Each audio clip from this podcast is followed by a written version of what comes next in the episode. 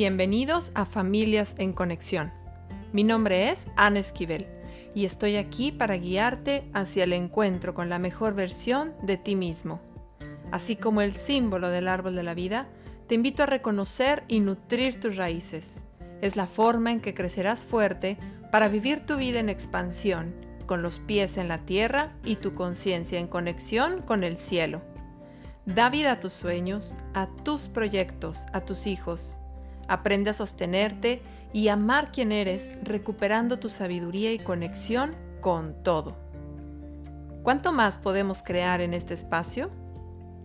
Comenzamos. Esto es Familias en Conexión.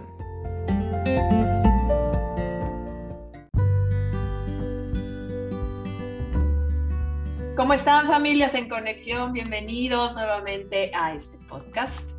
Gracias por estar aquí en este nuevo episodio el día de hoy con otro tema más que seguramente les va a contribuir muchísimo y a quién más podría contribuirle que lo pudieran compartir el día de hoy. Muchas gracias a todos los que siempre están escuchando, siguiendo en redes Gracias por sus comentarios que me hacen llegar a través de mensajes. Les cuento que aquí en la descripción hay un enlace que te, que te permite mandar audios. Así que si a alguno de ustedes le gustaría dejar algún mensaje, algún comentario sobre el tema, súper bienvenido. Todo lo voy a escuchar. Y si hay algo muy interesante, pues, ¿por qué no? Lo podemos compartir incluso en el siguiente episodio. Así que muchas gracias. Pues el día de hoy tengo una gran invitada, una muy querida amiga desde mucho tiempo que siempre hemos coincidido en pláticas muy interesantes, además de que tenemos la misma profesión y siempre nos hemos entendido bastante bien, aunque tenemos ya mucho tiempo de no vernos en persona, así que a ver si ya pronto nos podemos ver. Entonces, nuevamente desde México, este, para el mundo y desde Dubái, con ustedes y bueno, el día de hoy les quiero presentar a Mariana Castro Mendoza. Ella es licenciada en educación preescolar, máster en pedagogía terapéutica y asesora en crianza, certificada en estimulación oportuna, instructora de yoga prenatal y también para niños. Y además es codirectora de CEPER Morelia, un centro precioso lleno de actividades desde el embarazo hasta los primeros añitos de los, de los peques. Eh, tiene un proyecto de acompañamiento y contención a mamás y además mamá de dos hijos, ¿por qué no? no? La cereza del pastel. Bienvenida Mariana, ¿cómo estás? Hola, ¿qué tal? ¿Cómo estás? Pues encantada de estar aquí, que este, deseando que haya muchos espacios como este, muchos espacios que sumen a nuestro crecimiento como mamás, como familias y como personas, ¿cómo no? Claro, muchas gracias por estar aquí. Pues el día de hoy nos hemos reunido para platicar entre nosotras para que ustedes escuchen, pero que también participen con sus comentarios. Porque el día de hoy vamos a hablar de límites. Pues a quién no le interesa, ¿no? Hablar de límites, porque la verdad es que todos, al final en nuestro mundo se requiere de límites, ¿no? Em, pero es un tema muy extenso. Así que ya irán viendo hacia dónde lo vamos a ir marcando, porque el día de hoy em, hay mucho de qué hablar sobre los límites de mamá. Entonces, eh, pero antes de entrar al tema de lleno, Mariana, ¿qué tal que nos platicas un poquito sobre ti, así como que tú quién eres, qué onda con tus hijos y tu vida de mamá y todas esas cosas? Claro que sí, yo encantada, pues les comparto que soy una mamá con intenciones de estar en constante crecimiento. Pues como ya decía Ana, yo he tenido formación relacionada con niños pequeños, Después mi vida profesional me fue llevando también al trato y al trabajo con papás y después descubrí la maravilla que era el trabajo con papás. Pero pues mi mayor reto fue el día que yo me convertí en mamá, el día que me tocó pasar la teoría a la práctica y que me di cuenta que si bien era muy cierta esa teoría y que tenía resultados y consecuencias maravillosas, tratar de maternar y de criar conscientemente, también me di cuenta que era muchísimo más difícil que como lo plantean los libros, ¿no? Entonces, tuve la oportunidad de haberlo, mm, de haber trabajado sin tener hijos y darme cuenta cómo se modificaban muchísimas cosas el día que me convertí en mamá. Y más aún que había estado trabajando siempre desde que, desde que estaba en la carrera, empecé a trabajar con todo esto y me seguí formando Después la vida me llevó a vivir un tiempo en el extranjero, estuve cinco años fuera de México y ahí me dediqué a ser mamá de tiempo completo y eso se convirtió en un reto todavía mayor porque eso me aventó a echarme un clavado en, dentro de mí, dentro de mi maternidad y también creo que relacionando con el tema que vamos a platicar, me di cuenta que estaba empezando a nadar en este mar de, así como que es muy delicado caer de un lado o caer del otro de quiero ser una mamá consciente, quiero ser una mamá presente, pero no sé qué tanto me estoy perdiendo en mi maternidad y qué tanto me estoy olvidando de todo lo demás porque de pronto me descubro que soy una mamá tan presente y tan consciente que ya no sé dónde está todo lo demás de mí, ¿no? Entonces, mm, esto, esto me trajo muchísimas experiencias, muchísimo crecimiento, tengo dos años de regreso aquí este, en México, entonces estoy de lleno en la vida laboral otra vez y pues te das cuenta cómo los matices se van, pues se van modificando, ¿no? Y se van acomodando de diferentes maneras para poder encontrar este equilibrio que siempre estamos buscando, que no siempre tenemos que estar en equilibrio como tal, pero sí tenemos que tener cuidado, que si ya nos pasamos de un lado, hasta cuánto tiempo quiero estar de este lado y cuándo quiero regresar otra vez al equilibrio y al centro, ¿no? Y estar haciendo este juego de flexibilidad y de crecimiento. Esa soy yo, soy, este, bueno, de profesión tú ya mencionaste, soy mamá de dos, soy mamá de una niña de siete años y soy mamá de un niño de diez años, un niño que me está sacando además de mi zona de confort, porque estoy entrando en una etapa en la que creo que me pusieron una bendita en los ojos y y como que él me está llevando, ¿no? Y estamos, lo, hablábamos el otro día con él, le decía, estás aprendiendo tú este, en esta nueva etapa y en la prepubertad y yo estoy aprendiendo a ser mamá de un niño que está en esta etapa, ¿no? Y que, y que pues no, nunca acabamos de crecer y de aprender. Así es, así es, son seres maravillosos los hijos que nos van indicando el camino, en especial el primero, es el que nos va también marcando mucho el camino de hacia dónde ir sin embargo, cuando crees que ya te sabes el juego, pues también está el segundo y tal vez el tercero para quienes tienen un tercero o un cuarto, que cada uno te está marcando un camino diferente y distintos aspectos de ti misma que, eh, que no habías visto antes hasta que pues llega esta etapa, ¿no? Una, una etapa diferente y cada uno en una etapa distinta te va mostrando ciertos matices tanto de, de él o de ella como de ti misma y es el momento como de volver a entrar en ti para, para hacer otra vez como contacto con todas esas, eh, esas sombras quizás o esas cosas que no conocías y ni te acordabas, ¿no? De ti misma. Y es retador a veces todo esto. Y bueno, claro, En, en, este, en este tema eh, que queremos platicar el día de hoy en cuanto al poner límites, Podríamos extendernos aquí horas y horas, días y días, hablando de los límites y hablando también de muchísimas herramientas que puede haber para poner límites, ¿no? ¿Quién no necesita poner límites? A veces todos, todos, tanto todos requerimos de límites como también requerimos ponerlos. Sin embargo, el día de hoy vamos a hablar cuántos límites se pone mamá. Em, como tú dices, a veces nos vamos a un extremo y a veces nos vamos a otro. Así es que cómo poder encontrar el equilibrio eh, y ser mamá sin perderte en la maternidad, o sea, perderte a ti misma en la maternidad. ¿No es así? Claro, claro, completamente. Yo partiría de este concepto y, de esta imagen que socialmente se, se, nos ha planteado a las mamás históricamente de la buena mamá es la mamá sufridora, ¿no? La buena mamá es la mamá que lo deja todo, todo, todo por sus hijos.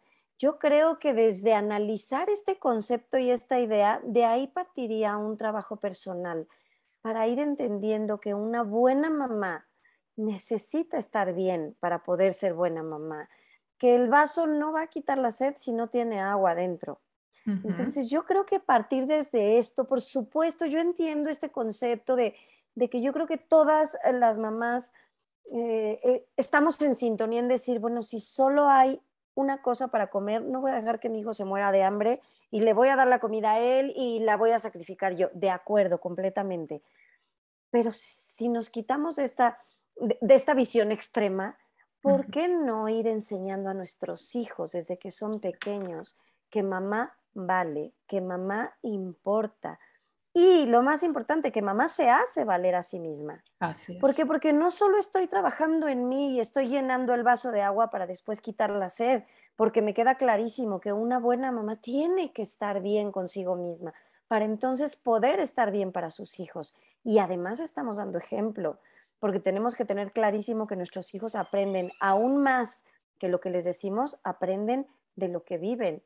Entonces, a veces decimos, yo no quiero ver a mi hija que se haga chiquita ante otra persona. No quiero ver a mi hijo que deje todo por trabajo, por una pareja, por los hijos, por lo que sea. Sí, pero si es lo que yo estoy haciendo ahora, es lo que mis hijos están aprendiendo, es lo que mis hijos están viviendo cada día. Entonces, qué importante que si hay un chocolate, lejos de decir, mi amor, pues a mí me encanta el chocolate, pero toma, cómete todo el chocolate tú. ¿Por qué no decir, mi amor, qué crees? Que a mí también me encanta el chocolate. Entonces lo partimos en dos o en cuatro o en los que seamos en la familia y todos disfrutamos el chocolate. Entonces yo te estoy enseñando a ti, hijo, que yo hago valer por mí también.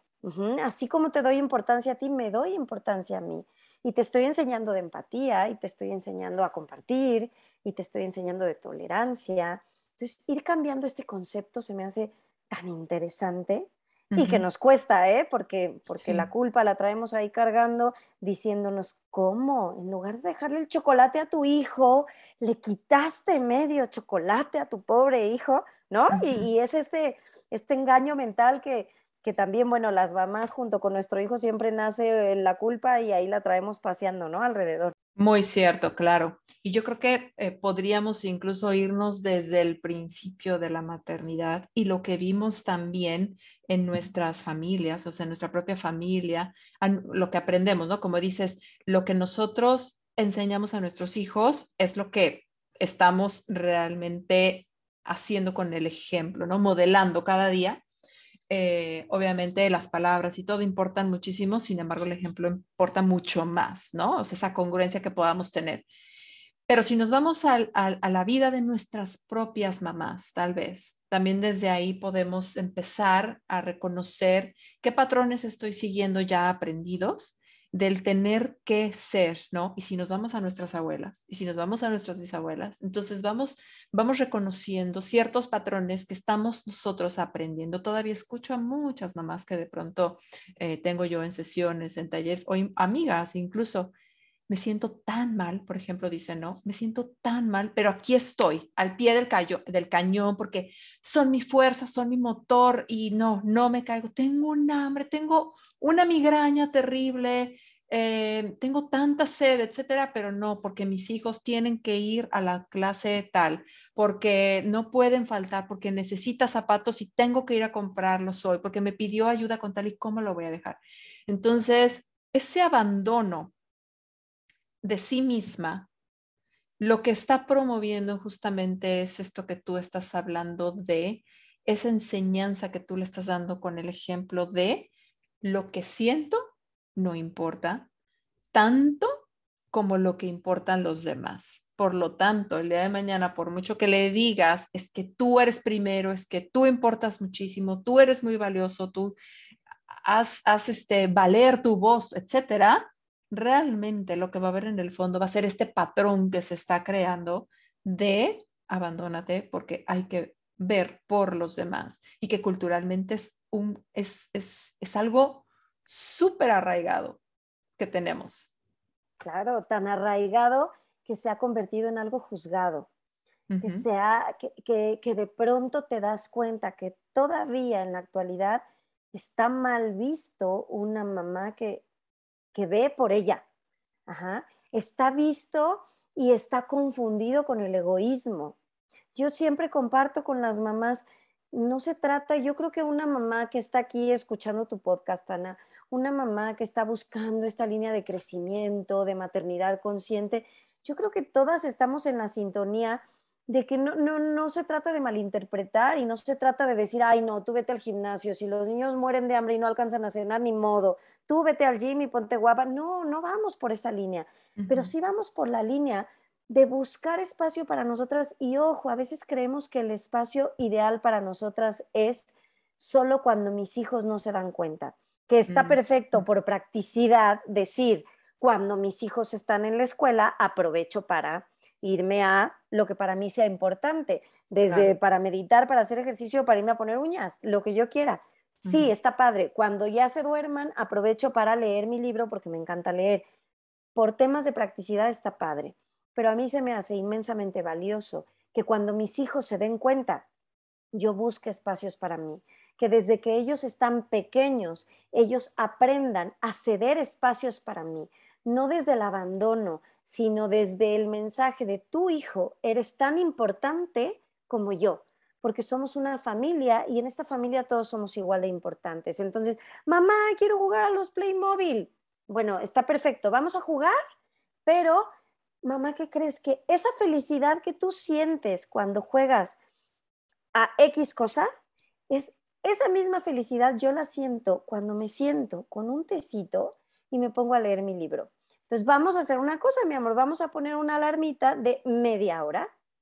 Cuando suene la alarmita, voy a dejar de jugar contigo y yo voy a ponerme a ver mi libro. O viceversa.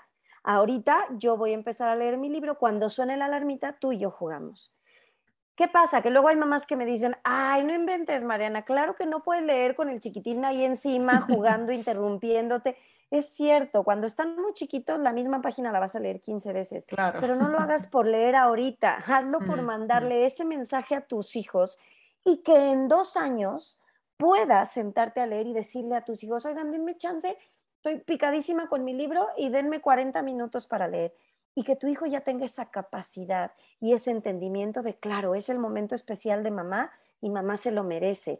Yo escucho muchas mamás que dicen, no, yo sí le digo a mi hijo que no voy a jugar con él porque tengo que lavar los trastes, que no voy a jugar con él porque tengo que recoger la casa o porque tengo trabajo. Yo les digo, ojo, porque entonces mi hijo lo que entiende es, o está atendiéndome a mí o está de maquinita, hace cosas. Está de maquinita, trabaja, maquinita limpia la casa, maquinita. No, es importante que el mensaje sea, ahorita no juego contigo porque merezco un espacio para mí llegar a caer en los extremos, ¿no? Pero llegar a eso y llegar a eso viéndolos a los ojos desde el amor y trabajando nuestra culpa, porque claro que da culpa, porque no va a faltar que el niño se ponga a llorar, pero yo quería que ahorita jugaras. Sí, mi amor, yo sé y yo también tengo ganas de jugar contigo, pero tengo muchas ganas de hacer esto que estoy haciendo. Entonces, en un ratito que termine de hacer esto, nos vamos a poner a jugar, ¿no? Desde el amor y desde la sinceridad y desde Mm, para mí desde ahí va una crianza consciente. O sea, una crianza consciente va desde el qué ejemplo le estoy dando a mi hijo. Yo creo que un gran ejemplo es recuperarme y cuidarme yo como persona y como mujer.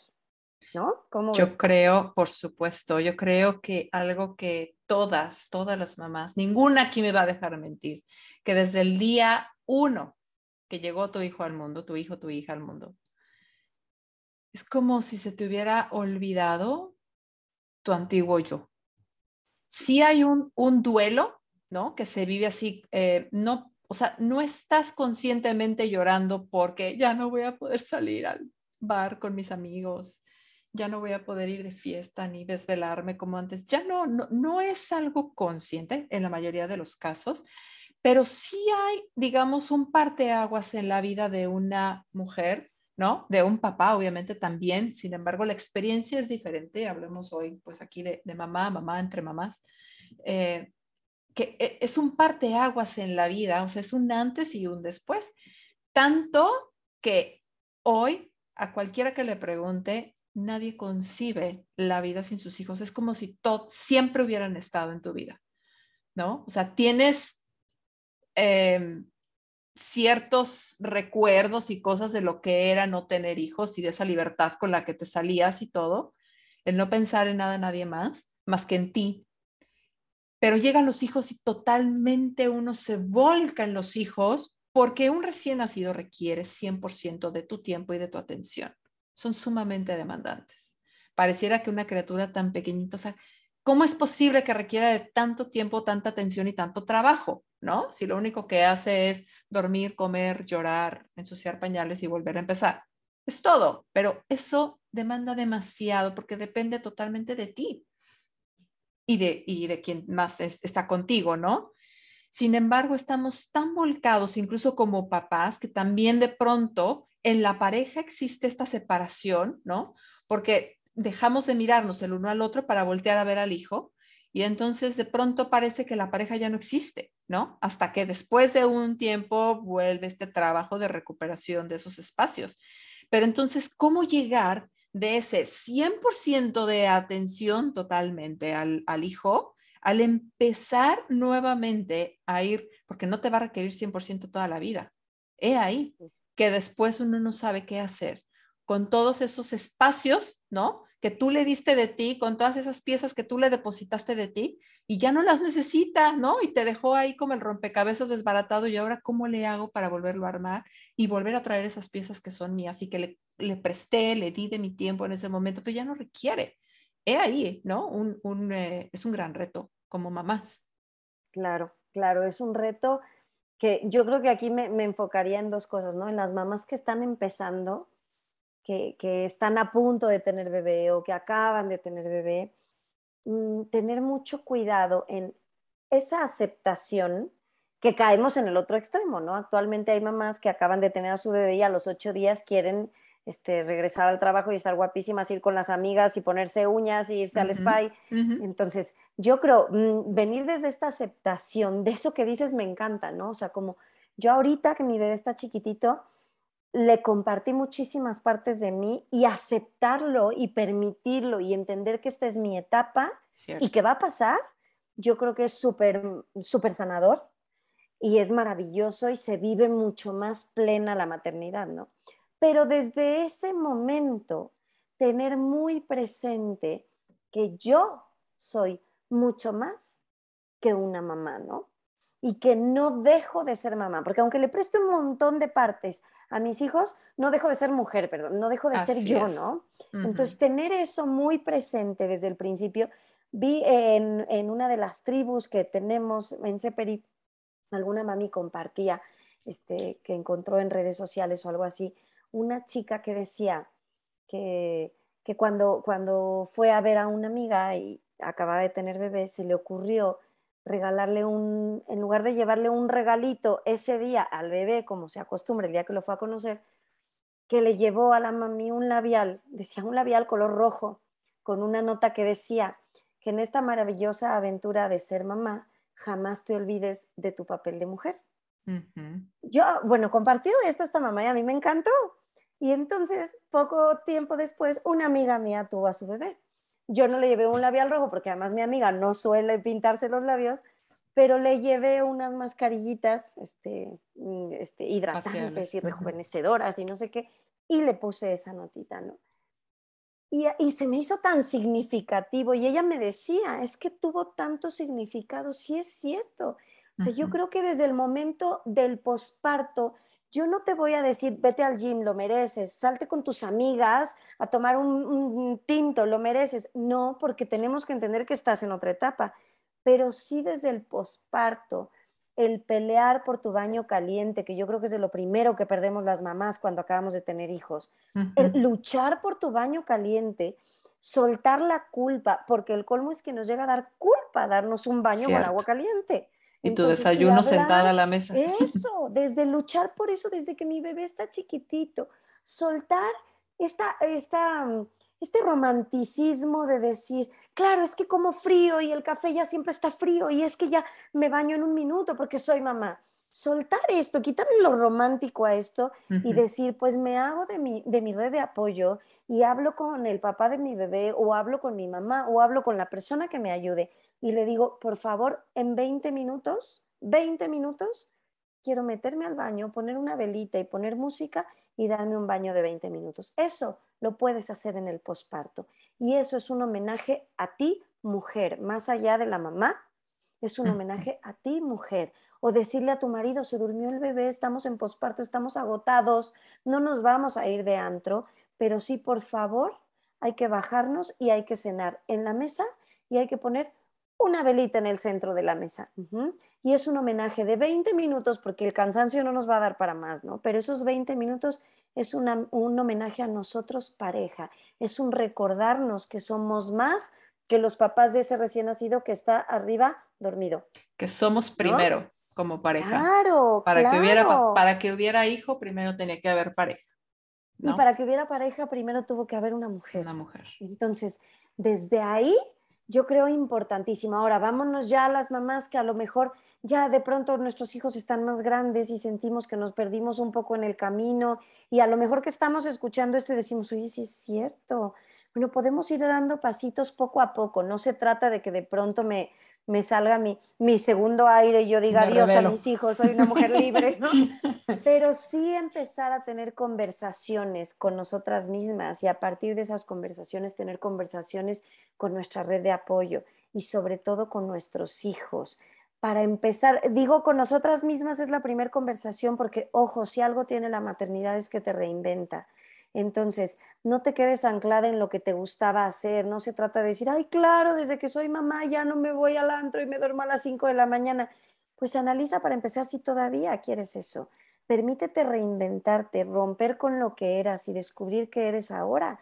Y decir, pues ahora me he dado cuenta que me dan unas ganas inmensas de aprender a pintar, que me dan unas ganas inmensas de leer y yo antes no leía, que quiero tomar un curso de nutrición y eso antes no me importaba, lo que sea y una vez que conversaste contigo, ve dando pasitos, dando pasitos de 20 minutos, de decirle a tus hijos de 8 a 8 y media todos los días, eh, mm, denme chance, porque a las 8 y media empezamos a, o a las 8 empezamos a cenar, y de 7 a 8, mamá es de mamá, porque el resto de la tarde hizo cosas de la casa, o jugó con ustedes, o habló con ustedes, o los llevó a las clases, y entonces pensar, ¿qué quiero hacer en ese momentito? Y sabes, tus hijos te lo van a agradecer ahorita y tus hijos te lo van a agradecer el día que vuelen, porque muchas veces el día que vuelan tus hijos les cargas una culpa y un sufrimiento inmenso porque el día que se van mis hijos se me acabó la vida.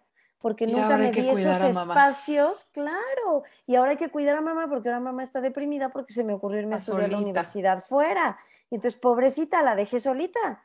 Entonces, qué maravilla y cómo te van a agradecer tus hijos que el día que tú te vayas, a mamá por supuesto que se le va a escurrir la lagrimita, por supuesto que le va a entrar, se me va mi hijo, pero de pronto tu hijo se va a dar cuenta que mamá se volteó a ver y mamá ya se fue a su clase de no sé qué, ya se metió al curso de no sé qué, ahora se toma su tiempo y lee todo lo que no leía, ¿sabes? Porque mamá nunca se perdió en el camino. Entonces, entonces se permite vivir esa nueva etapa con ella, pero eso se construye desde ahorita. Eso no se construye en el momento que tus hijos vuelan, ¿no? Así es. Sino desde ahorita estás manteniéndote. El desapego no ocurre en la edad adulta o de la juventud de los hijos. Ocurre todos los días. Desde el día del nacimiento, el hijo ya se desapegó de ti por primera vez al ser cortado el cordón umbilical. Ese es el primer desapego. Y desde ahí, después de estar cerquitita de ti, requerirte de ti todo el tiempo y estar pegado a tu pecho, de pronto ya lo que necesita es gatear y después caminar y después correr y corre tan rápido que ya no lo alcanzas tan fácil. ¿No? Y después ya no necesita tanta eh, supervisión y puedes dejarlo sentadito jugando en un lugar y tú ponerte a hacer otra cosa. Y poco a poco empieza a ver ese desapego y después se va a la escuela y después se fue a la casa de un amiguito y tú no estuviste ahí.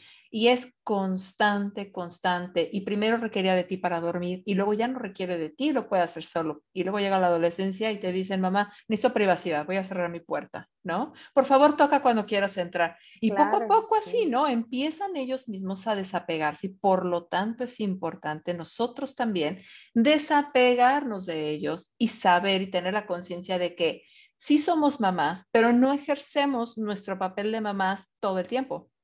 Por ejemplo, en este momento que tú y yo estamos aquí hablando, no somos mamás.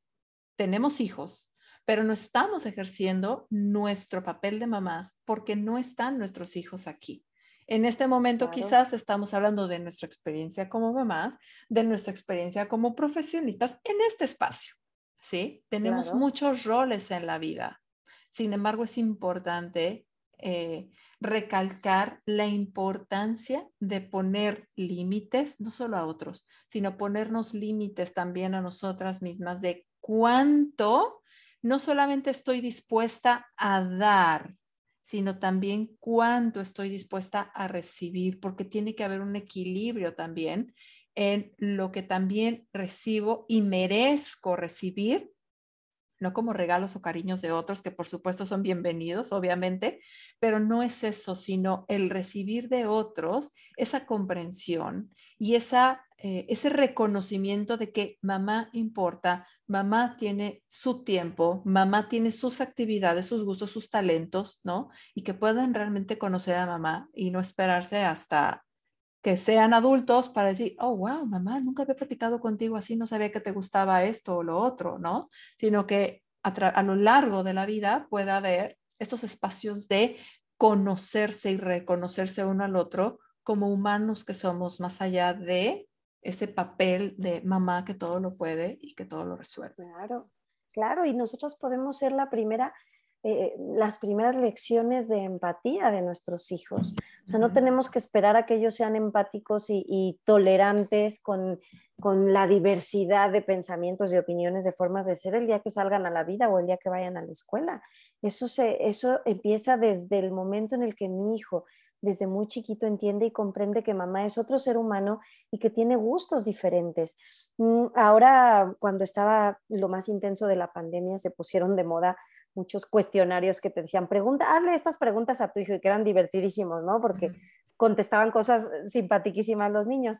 Pero a mí me llamó la atención que me tocó ver en redes sociales que muchas de las respuestas de los niños, cuando les preguntaban qué le gusta a mamá, los niños contestaban cosas como estar conmigo, como jugar a la pelota, como regañar, como hacer la comida, eso le gusta a mamá, mandarnos a dormir, eso le gusta a mamá. Y eso habla de que los niños de pronto creen que mamá es un ente que vive para mí, ¿sabes? Exacto. Y eso, Como un satélite. Claro, claro, y eso lo generamos nosotras, mm, Por ¿sabes? Qué maravilla que el niño desde chiquitito conteste, a mamá le gusta hacer su yoga, a mamá le gusta salirse a correr, a mamá le gusta eh, leer un libro o ver una serie, que los niños entiendan que mamá es una persona que no vive para mí. Y eso es sano también para los niños y es liberador también para los niños.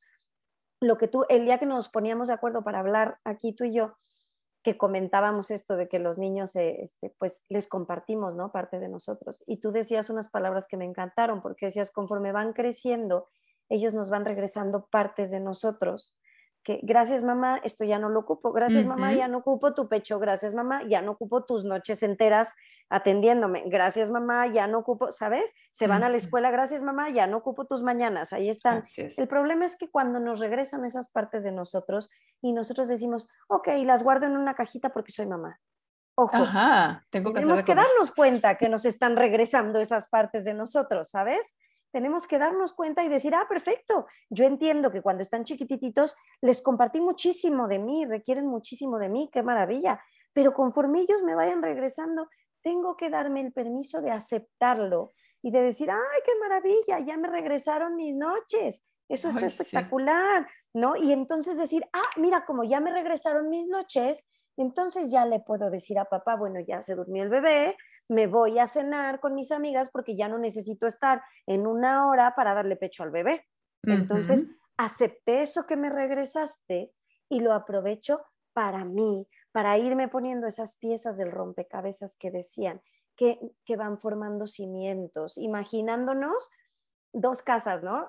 Que las dos casas van a recibir exactamente el mismo huracán y qué diferencia va a haber entre la casa que recibe el huracán y no tenía nada preparado y la casa que recibe el huracán, pero que impermeabilizó y puso cimientos fuertes y puso protecciones y todo y que el huracán no va a pesar. ¿Y cuál es el huracán? La vida conforme nuestros hijos crecen y dejar crecer a nuestros hijos, ¿no? Porque eso es un huracán, que nuestros hijos cada vez nos necesitan menos y a mí me cuesta aceptarlo y me cuesta soltarlo porque entonces ya no sé qué hacer cuando mis hijos se van, ¿no? Qué maravilla tener esos cimientos y esa preparación personal para dejar ir a mis hijos, por mí y por ellos, porque sí suena súper romántico y súper bonito que sea nuestro motor, pero yo siempre he pensado que nuestro motor tenemos que ser nosotras mismas. Ellos, por supuesto, que son una motivación maravillosa, pero mi motor tengo que ser yo, porque soy la única persona que va a estar toda mi vida conmigo, solo yo. Mi motor no puede estar afuera de mí. Total, totalmente. Me hiciste recordar en uno de los episodios anteriores Eh, que tuvimos un episodio especial del Día del Padre, por ahí lo pueden buscar, que se llama eh, Tiempo con Papá, en el que ellos, los papás, eh, comentan ahí que en algún lugar escucharon que la verdadera finalidad de ser papá, o en este caso ser mamá, es dejar de serlo algún día. Es decir, graduarte, ¿sí? Todos, aún en la vida adulta, requerimos de mamá o de papá hasta cierto punto, ¿no? De un consejo, de un apoyo, de un hombro para llorar, de retomar fuerzas, de que un día te hagan una sopita caliente y tú sentarte a la mesa nada más. O sea, siempre vamos a requerir de nuestros papás, ¿sí? Los papás son para siempre. Sin embargo, el que ejerzan un papel activo en nuestra vida, no, realmente no. O sea, hoy por hoy, como mujeres adultas, eh, no nada más tú y yo, sino muchos de los que nos escuchan, seguramente no están requiriendo de papá y de mamá para vivir, ¿sí? Entonces, qué rico también liberar a tus papás, ¿no? De, ser papás y dejarlos también vivir su vida y disfrutar de tu vida adulta sin seguir queriendo ser hija, ¿no? Ser niña.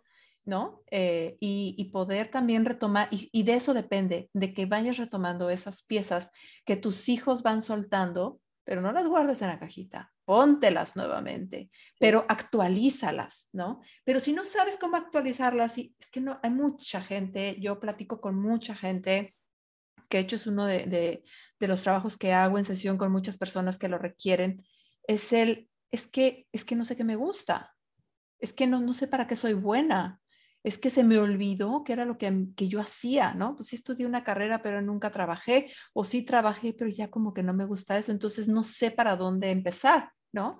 Entonces, no importa dónde te quedaste, lo importante es que hagas, aunque sea bordado, aunque te pongas a dibujar arbolitos y casitas, aunque te pongas a preparar eh, tu postre favorito de cuando eras niña, ¿no?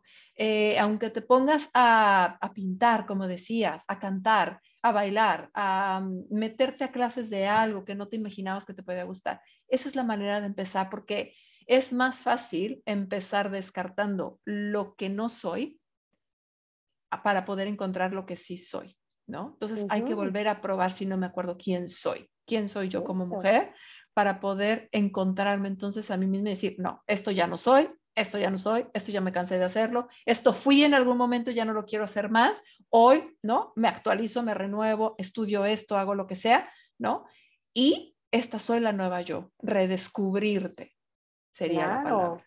Sí, y esto, y tener también muy claro, esto soy ahora, no sé si esto voy a hacer en dos años.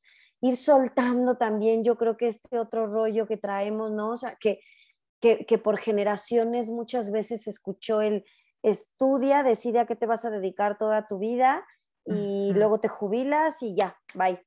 Y yo, yo me, la verdad es que me sigo cuestionando, esto ya es un tema, así que yo me sigo cuestionando cómo nos atrevemos a pedirle a chavitos de 18 años que decidan a qué se van a dedicar toda su vida. la vida. Es que además toda la vida no, pero es tan difícil. Platico con muchas mamás que me dicen, ok, ya, mi chiquitín va a entrar a la escuelita, eh, mm, quiero ver qué voy a empezar a hacer porque entonces ya quiero volver a trabajar. Pero yo soy, no sé, economista, entonces tengo que buscar trabajo en una empresa y yo les digo, va, va, pero a ver, ¿quieres seguir ejerciendo como economista? Y me pasa que muchas mamás me contestan, híjole, pues no sé, pero para eso estudié. Bueno, pues no importa, vuelves a estudiar, ¿sabes? Pero ¿qué quieres hacer? Y pasa también que entonces pues es que quiero empezar a poner una empresa de postres. Pero mi marido dice que entonces para qué hice hasta una maestría, pero mi mamá dice que yo tantos estudios y voy a acabar haciendo postres, pero la sociedad dice, pero, y entonces no me atrevo a reinventarme porque me pusieron aquí un chip que decía que yo un día decidía que me quería dedicar y toda mi vida de manera lineal me voy a dedicar a eso, ¿no? Y, ahí hay que poner límites nuevamente. Claro, y ahí hay que poner límites nuevamente. Y ahí hay que decir, pues a lo mejor ayer me gustaba la cebolla y hoy no me gusta, ¿sabes? Y permitirme desde esas decisiones tan sencillas, y ojo, permitírselas a mis hijos. Porque, ah, como que tu hijo llegue y te diga que no le gusta el brócoli y no le contestamos, ay, claro que te encanta el brócoli. pero es que ya no lo quiero, ay, pero si yo desde chiquito te daba la papilla con brócoli, ¿no? Acéptalo. Y desde, claro, y desde ahí empezar a permitirnos esa reinvención obviamente, con yo no estoy hablando de bótalo todo y vete de hippie y deja a tus hijos sin, ¿sabes? O sea, sin estabilidad porque tú quieres experimentar. Todo con medida, todo con cuidado, todo con equilibrio, pero permitirnos romper un poco con esa estabilidad que se ha sobreestimado tanto y permitirnos un poco experimentar y permitirnos un poco aprender de nosotras mismas porque regresamos a lo mismo. También hay unos ojitos que nos están viendo y que si queremos que de verdad le busquen, pues tenemos que empezar por dar el ejemplo y que ellos vean que mis papás buscan constantemente su crecimiento, su redescubrimiento para sentirse plenos, para poder vivir satisfactoriamente su vida, ¿no? Así se atrevan. Es. Así es. Eso que decías de, eh, pues un vaso vacío nunca te va a quitar la sed. Eh, yo uso mucho el ejemplo de un cajero, ¿no? tienes tu tarjetita de, tu cuenta bancaria en donde estás depositando dinero constantemente eh, y un día dejas de depositar, pero sigues retirando y retiras y retiras, ¿no? Tu dinero cada día, lo gastas en lo que requieres y lo sigues retirando.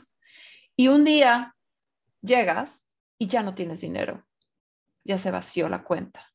Entonces, ¿cómo vas a seguir retirando y comprando lo que requieres si ya no le depositaste? Entonces es lo mismo cuando nosotros somos como una cuenta a la que hay que estarle depositando constantemente ese, o sea, nutrirte a ti misma con tu tiempo para ti, ¿no? Con un desayuno eh, rico, no tiene que ser extendido de 30 a una hora cada día. Si puedes, buenísimo, pero si no, por lo menos que te des ese tiempo de darte el gusto de masticar cada bocado con esa es parte de la conciencia, no solamente la crianza, conciencia, sino de vivir con esa conciencia de quién soy, de conectar con mi cuerpo. En familias en conexión es lo que trabajamos también, ¿no? O sea, esa conexión en todos los, los aspectos, ¿no? Como seres humanos, con tu cuerpo físico, con tu cuerpo mental, cómo te estás nutriendo, de qué te estás llenando, qué te estás depositando cada día, ¿sí? En tu parte emocional, tu parte espiritual, cada día cómo te estás tú nutriendo para que tengas lo mejor de ti que puedan retirar tus hijos, ¿sí? Que pueda retirar tu pareja, que pueda retirar eh, tus colegas, ¿sí? Tus amigos, que retiren de ti, pero que te sigas dando a ti misma, a ti mismo, para los papás que nos escuchan también, ¿sí? Claro. De esa manera sigamos nutridos constantemente. Y, y creo que no tiene que ser algo sofisticado, ¿no? A veces Mm, también dicen las mamás, ay, es que está este rollo de que, pues para estar equilibrada y para estar plena tengo que hacer dos horas de gimnasio y tengo que estar guapísima y tengo que ir a la estética y tengo que... No, a veces algo tan sencillo, de manera personal, algo que he descubierto que me puede cambiar así el chip. ¿Cuánto tiempo me quita coger un cerillo y prender una velita y ponerla en la regadera?